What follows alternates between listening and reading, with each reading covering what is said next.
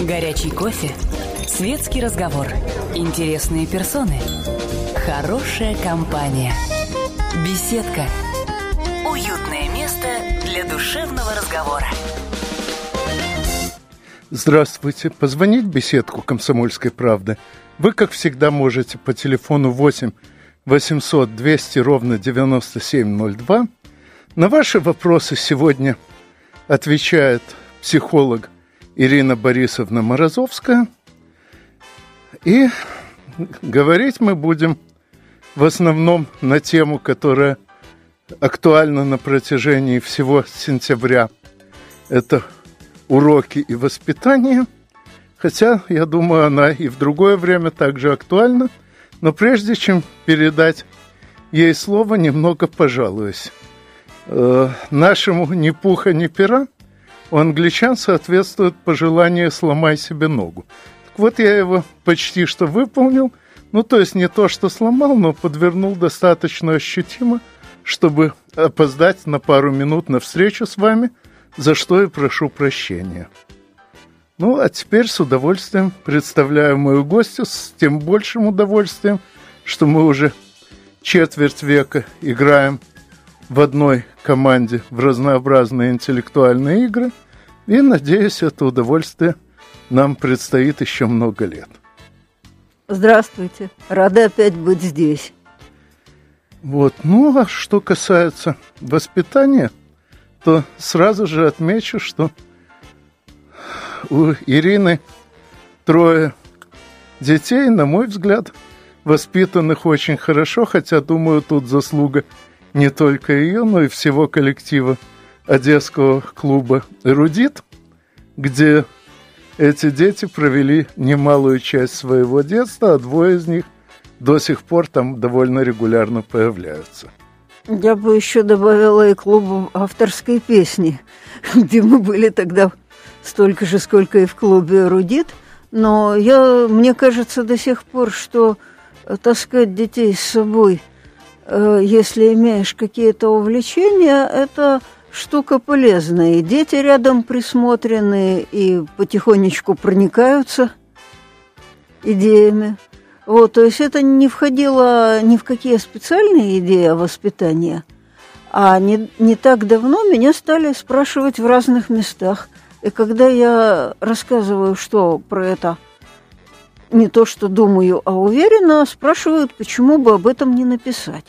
И я написала об этом статью в журнал «Колесо жизни», но этот журнал выходит в Киеве, поэтому не очень много шансов, что он дойдет до слушателей «Комсомольской правды», и захотелось рассказать то, что э, хорошо складывается, и э, то, в чем я очень даже уверена. Ну, насколько я могу судить, киевская литература в Москве сейчас существенно доступнее, чем московская в Киеве. Но на сей счет ходят разные слухи, так что э, тебе, несомненно, видней, что где доступно. Ну, а я э, скажу только, что это твоя статья на эти темы – тоже далеко не первая. Я думаю, другие твои статьи доступны не только на бумаге, но и в интернете. Да, но после публикации в журнале существует мораторий на несколько месяцев, когда от меня пообещали не распространять это в сетях, поэтому, а сам-то журнал еще не вышел, поэтому те, кто сейчас услышит, они получат в некотором смысле эксклюзив. То есть то, что слышали от меня разве что в Красноярске и Новосибирске уже изложенным, и то не на спецмастер-классах. Ну, давайте расскажу действительно про это. Когда спрашивают, э, э, какие у меня принципы, есть ли они, они, во-первых, есть. Во-вторых, их э, всего три, потому что большее число я бы забыл, э, могла и забыть, а три запомнить несложно, такое число сказочное – и есть один надпринцип, и еще парочка вокруг напоминалок. Ну, надпринцип звучит э, буквально перефразировкой первой заповеди. «Я, Господь твой, не будет у тебя другого, кроме меня», он звучит как «Я твой родитель, а ты мое дитя», и так будет всегда всю нашу жизнь, потому что родителям очень хорошо всегда помнить, что это они родители, а дети – это дети, не пытаться к ним усыновиться, удочериться и поменяться местами, что ну, родители по... нередко пытаются ну, делать, не знаю, по моим наблюдениям, для родителей мы всегда дети, но об этом мы поговорим уже после новостей. Не переключайтесь. Горячий кофе, светский разговор, интересные персоны, хорошая компания, беседка – для душевного разговора. На ваши вопросы отвечает психолог Ирина Борисовна Морозовская. И последнее, на чем мы остановились, это взаимоотношения родителей с детьми. В перерыве Ира отметила, что мне с родителями очень повезло.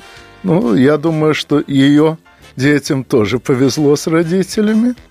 Ну, а подробнее поговорим уже не в перерыве, а при вас. А, ну да, то есть, когда я сказала о том, что родитель может пытается сыновиться и удочериться, то имела в виду, что на ребенка он перекладывает ответственность за решение, за поведение, за происходящее, ту, которую должен нести сам как родитель, и который не должен вести ребенок. Ребенок из любви и уважения к родителю эту ответственность подхватывает и тащит сколько можно, и часто справляется, и становится успешным. Только вот, Толенька, тащить лишнее то, что не твое, оно по большому счету не на пользу ни родителям, ни детям, ни их отношениям, которые непонятным для родителя образом становятся какими-то прохладными или дистанцированными. Но это вот предпринцип.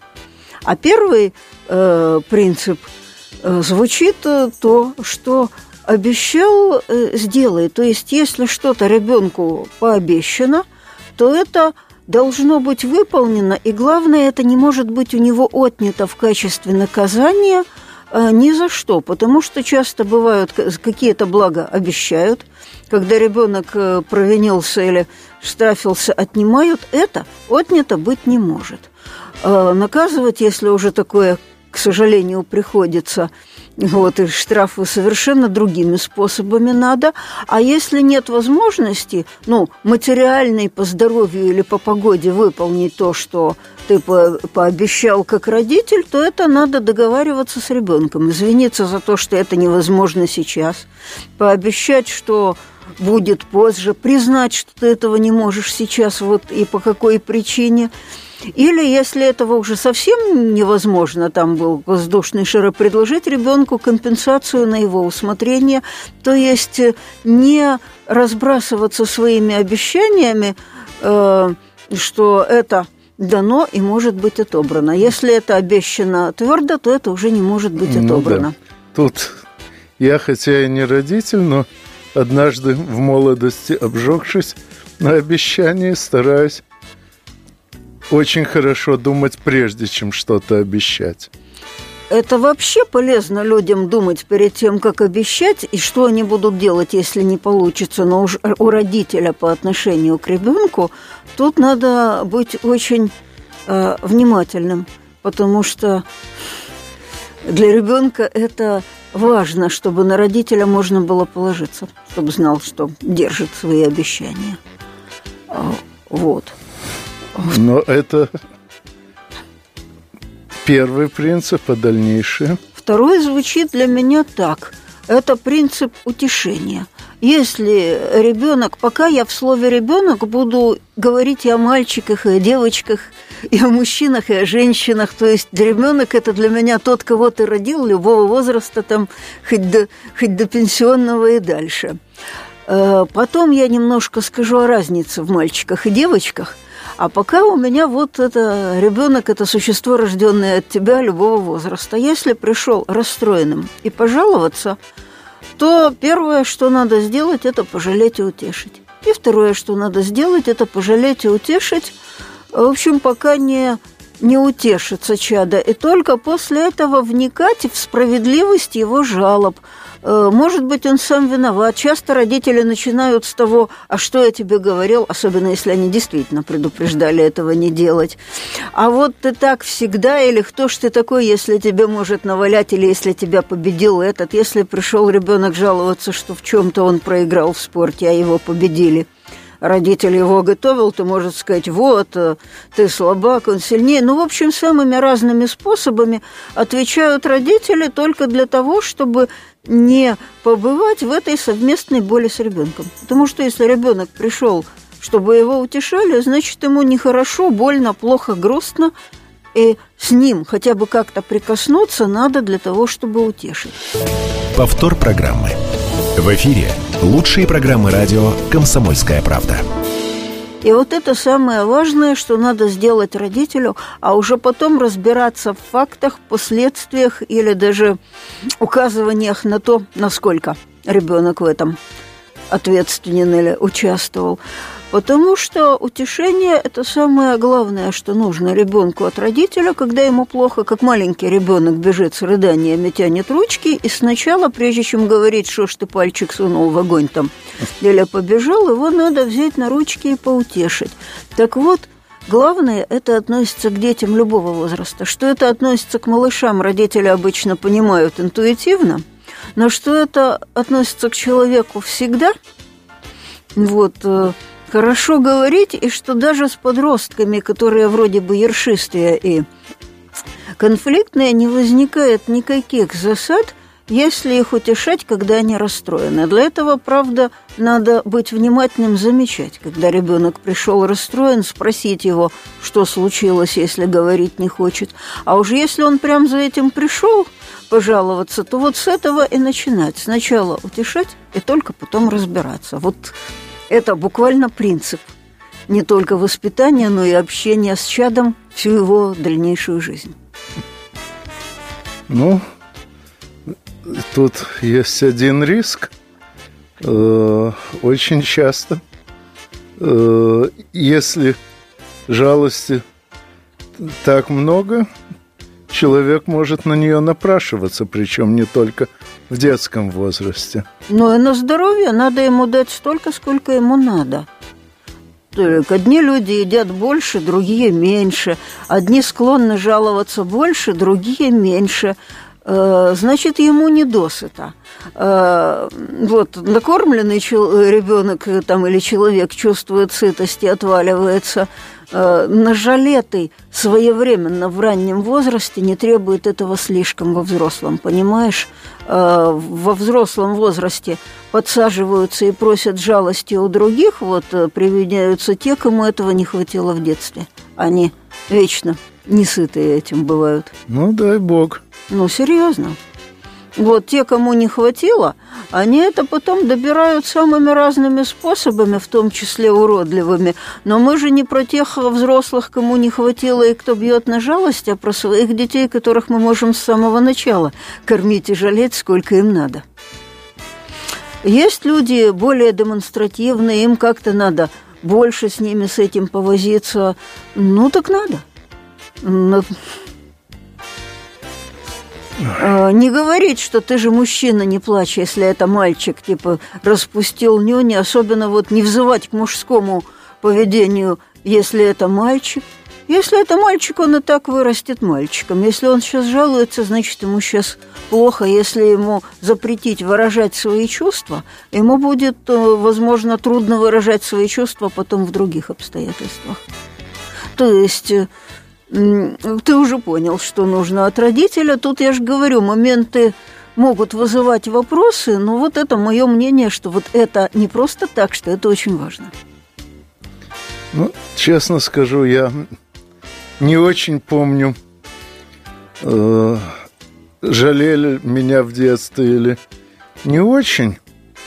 Но, во всяком случае, могу сказать, что во взрослом состоянии – я довольно редко чувствовал, что меня нужно пожалеть. Что делали с тобой, когда ты сбивал коленку и прибегал там сбитой В том-то коленкой? я дело, что не помню. Значит, как, все нормально. Как ни странно, из детства мне запомнилась немного, и хотя первые воспоминания вроде бы очень ранние, но они настолько все отрывочные, что до сих пор не могу толком понять, как меня растили, как меня воспитывали. Ну, может, это как раз и к лучшему, что все происходило естественно. Ты знаешь, и не запоминалось. У психотерапевтов есть очень интересный принцип. Если на вопрос «расскажите что-нибудь о своем детстве, три эпизода», человек рассказывает три раза что-то хорошее – то это значит, что у него было тяжелое и болезненное детство, если то, что запомнилось, вот хорошее было так редко, что запомнилось ярко. Человек с благополучным детством часто чего-то не запоминает или запоминает что-то вот, ну, внешне происходящее, как я помню, как полетел Гагарин, что об этом говорили. Ну, это Радио, я тоже то есть запомню. не со мной, да, а, а вообще. Вот, ну, о прочих детских воспоминаниях и детском воспитании поговорим опять же после новостей. Пожалуйста, не переключайтесь. Горячий кофе, светский разговор, интересные персоны, хорошая компания, беседка, уютное место для душевного разговора. Позвонить в беседку можно по телефону 8 800 200 ровно 9702. На ваши вопросы отвечает психолог Ирина Борисовна Морозовская. И в ожидании этих вопросов мы пока понемногу обсуждаем вопросы воспитания детей, которых у Ирины трое, и которых у меня нет вообще, так что я тут не столько э, с позиции родителя говорю, сколько с позиции ребенка, бывшего ребенка, но в, каких-то отношениях и нынешнего, поскольку мне многие говорят, что в моем характере очень уж много осталось детского. Толик, во-первых, ты столько участвовал в воспитании наших детей, что они тебя считают э, не просто близким родственником, вот, а а даже кем-то большим, так что опыт воспитания детей у тебя есть. А ребенке мы до тех пор, пока у нас живы родители, и слава богу, вот Александр Анатольевич тоже до сих пор участвует в твоем воспитании. Да. Кстати, месяц назад отец гостил у меня в Москве, мы вместе в Питер ездили. В общем, действительно, пока у нас живы родители, мы дети. Ну, есть звонок. Ирина, здравствуйте.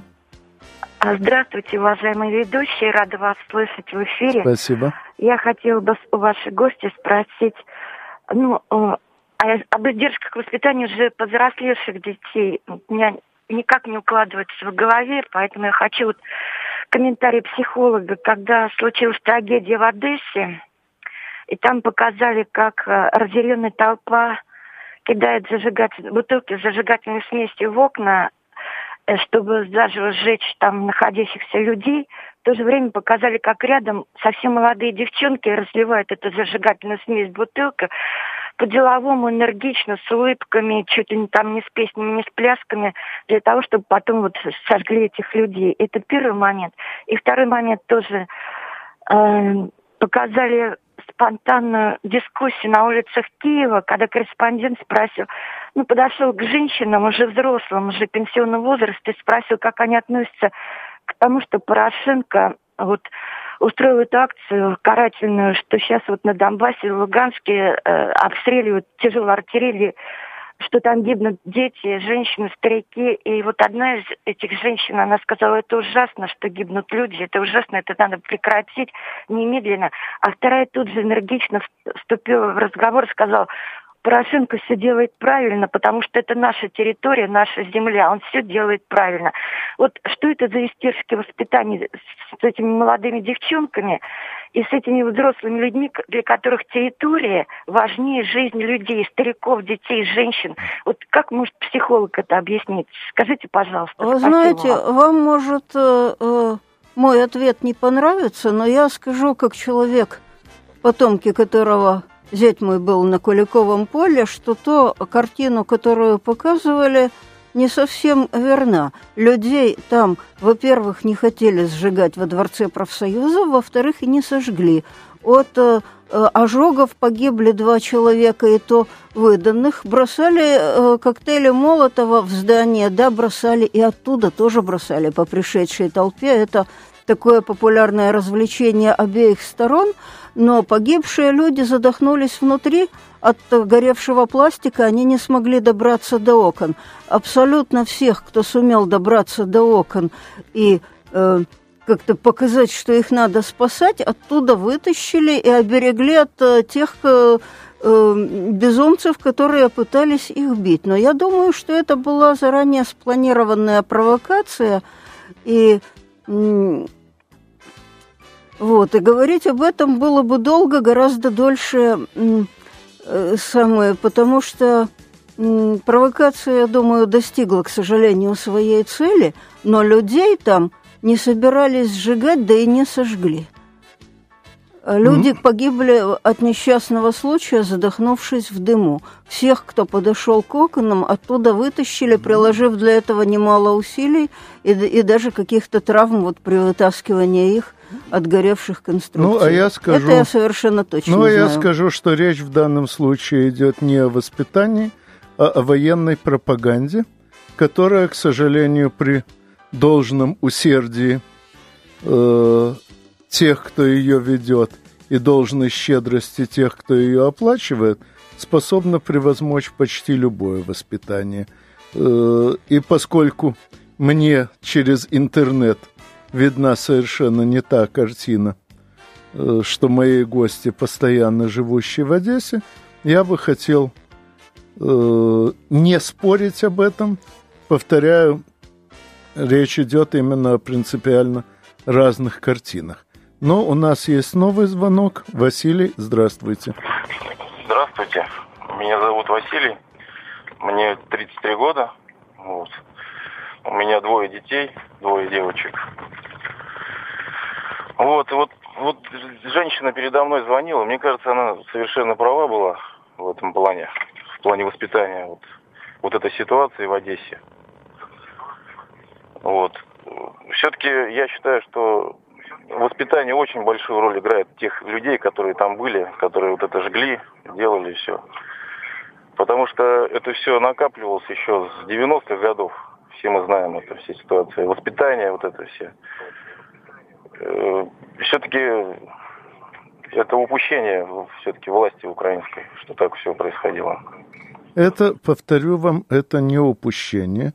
Это именно военная пропаганда – это военной пропаганде уже четверть века. Я помню, что начинали ее вести еще в советское время.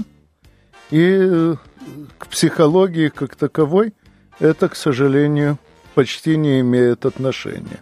Ну, разве что понятно, что любой пропагандист знает некоторые азы психологии, чтобы знать, по каким болевым точкам бить, но на мой взгляд, все-таки пропаганда это далеко не психология, поэтому я, как говорится, своей властью ведущего даже э, буду в дальнейшем прерывать любой вопрос на тему этих событий, поскольку все-таки хотелось бы поговорить именно о проблемах психологии и воспитания, а не о проблемах хирургических операций над душой. Извините. Вот, тем более, что у меня еще третий принцип недосказанный остался. какой же? Вот, а третий принцип, Толик, самый интересный. Он, он о поддержке в непонятном. Это о том, что нам очень легко поддерживать ребенка в том, что нам понятно. Например, если ты инженер и приходит ребенок о том, что он хочет стать инженером, то его поддерживают всемерно или вот кем-то рядом. Если э, ребенок хочет заняться чем-то очевидно вредным, например, стать драгдилером, вот, то ему можно сказать, что нет, не надо, это быстрые деньги, но очень опасные. А вот когда ребенок приходит и называет, как, и говорит какие-то слова, из которых ты половину не понимаешь о том, что он хочет этим стать и заняться, то многие родители пугаются непонятного и говорят, нет, это все непонятно, это давай вот э, гарантированный этот самый кусок хлеба там-то и там-то или семейные традиции. А ведь сейчас создаются профессии, они создаются и возникают э, каждый год. Если бы подошел, если бы я сказала родителям, например, что я хочу стать системным администратором, ну, хотя не я системный администратор, например, а мой зять, они бы вообще не поняли, о чем речь. Что мне скажут об этом мои внуки, тоже непонятно, но для ребенка очень много означает поддержка родителя. И вот как раз в том, что сейчас нам непонятно и есть будущее наших детей. Это я о том, что если ребенок пришел и собирается заняться и хочет вот заручиться чем-то, что вы ему скажете, молодец, у тебя все получится, а вам непонятно, о чем речь, то надо сказать, да, у тебя все получится, ты молодец. А уже потом разобраться или не разобраться – о чем дело? Вот это родителю поддержать непонятное и требует достаточного усилия и выхода за собственные рамки. И страхов, и опасений, и даже просто какого-то признания некомпетентности. Нет, я не понимаю, о чем ты говоришь. Мне пару раз такие жесты приходилось делать и когда мой средний ребенок пошел в Ешиву, то, что он теперь врач скорой помощи, это уже другое ну, дело. это мне напомнило. Да эпизод из моего собственного детства, угу. но его я расскажу уже да. после очередных как... новостей. Не переключайтесь, да. новости у нас ну, нынче интересные. Да, и когда ребенок, я вам... Беседка. Беседка. Уютное место для душевного разговора. Позвонить в беседку вы пока еще можете по телефону 8 800 200 ровно 9702 на ваши вопросы отвечает психолог Ирина Борисовна Морозовская. Ну и, и прежде чем ответить на звонок, э, просто расскажу то, что обещал перед новостями насчет поддержки в непонятном. Э, я еще в школе решил стать программистом. Мой отец, у которого к тому времени несколько программистов уже были в подчинении выполняли вспомогательные работы в его исследованиях, был этим несколько огорчен, именно потому что его программисты играли сугубо вспомогательные роли, но тем не менее, когда я поступал на Мехмат МГУ, он поехал со мной в Москву и провел там все время экзаменов и очень меня поддерживал. К сожалению, мне тогда полбалла не хватило. В итоге я пошел учиться по отцовской специальности в теплофизике, но после института все равно стал программистом. Вот, ну а теперь ответим на звонок. Даниил, здравствуйте. А, здравствуйте. А, я бы хотел, пользуясь властью слушателя, сказать по поводу того, что было сказано насчет того, что там никто никого не хотел сжечь. Простите, я уже говорил, что, э, ну, скажем так, это слишком личная тема для моей гости, и я не хочу э, ее по этому поводу напрягать. Об этом мы поговорим в другое время и с другими гостями. Ирина, здравствуйте. Здравствуйте. Я, к сожалению, сейчас э, только что включила, вернее, в конце прошлого, прошлого как бы, вот, отрезка и мне так резанула вот эта вот фраза, ваша гостья э, сказала по поводу того, что вот если ребенок пришел, скажем, и выразил желание стать драг-дилером, то ему нужно объяснить, что это такие быстрые, но опасные деньги. Мне кажется, что в данном случае это даже в какой-то степени вторично, что пострадаешь ты. Главное, что это вообще-то несет смерть и страдания другим людям. И, может быть, даже аргумент, то, что ты пострадаешь, это важно, и он дойдет быстрее может быть, до, до, до, до мозга, до сердца. Но вот привить э, милосердие и привить э, сострадание к людям, мне кажется, это гораздо важнее. И объяснить ребенку, что это, в общем, э, ну, не, не просто это грех, но это, это, это чудовищно, потому что от этого могут пострадать, умереть, погибнуть другие люди. Это важнее. Знаете, я с вами согласна в самой идее, но хочу сказать, что прививать ребенку сострадание и милосердие надо рано. Вот, года в 2, 3, 5, 7 до 9. Если вдруг почему-то этого не произошло до момента, когда ребенок заявил о, желании, о выборе э, такого занятия, то это значит, это ему уже не привито, и дальше можно этому пытаться воспрепятствовать только такими методами, потому что прививать надо, но вы знаете, прививать пытаются многим, а прививаются, к сожалению, не у всех. Вот. Э, я говорила уже о том, что это довольно взрослый человек приходит с такой идеей, это значит, что у него с милосердием и прочими моральными понятиями уже не было привито или не привилось. Ну, и а... такое бывает. А я еще добавлю, что если ребенок приходит к вам с такой идеей, вам придется серьезно подумать и о том, какими своими действиями вы подали ему столь дурной пример. Толя, не Потому обязательно... что, как правило, дети все-таки больше реагируют на действия родителей, чем на слова. Другое дело, что действия эти они трактуют в кривь и в кость в меру собственного объема знаний и опыта, естественно, небольшого, но все-таки ориентируются на дела в большей степени, чем на слова. Толенька, кроме этого есть еще и школа.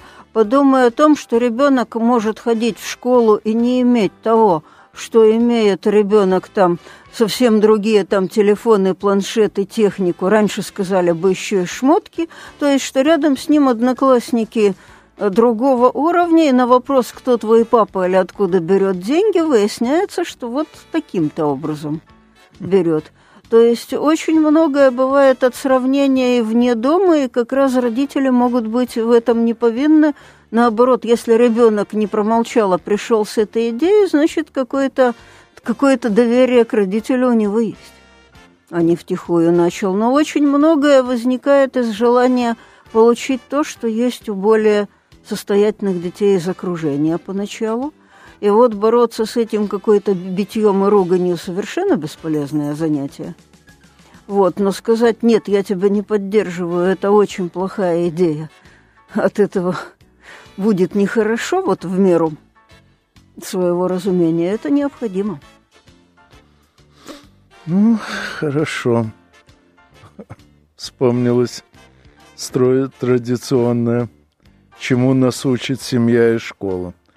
К сожалению, школа и семья далеко не всегда учат одному и тому же. Да чаще всего они учат э, разным вещам, и чем дальше, мне кажется, тем э, значительнее бывает это расхождение, но они не должны учить. Одному, у них разные функции – э, семья должна как раз учить одним определенным вещам, поведению в семье и взаимодействию с людьми, школа разным наукам и взаимодействию в социуме. Тут у меня нету каких-то особых, разве что на родителей лежит ответственность выбора школы.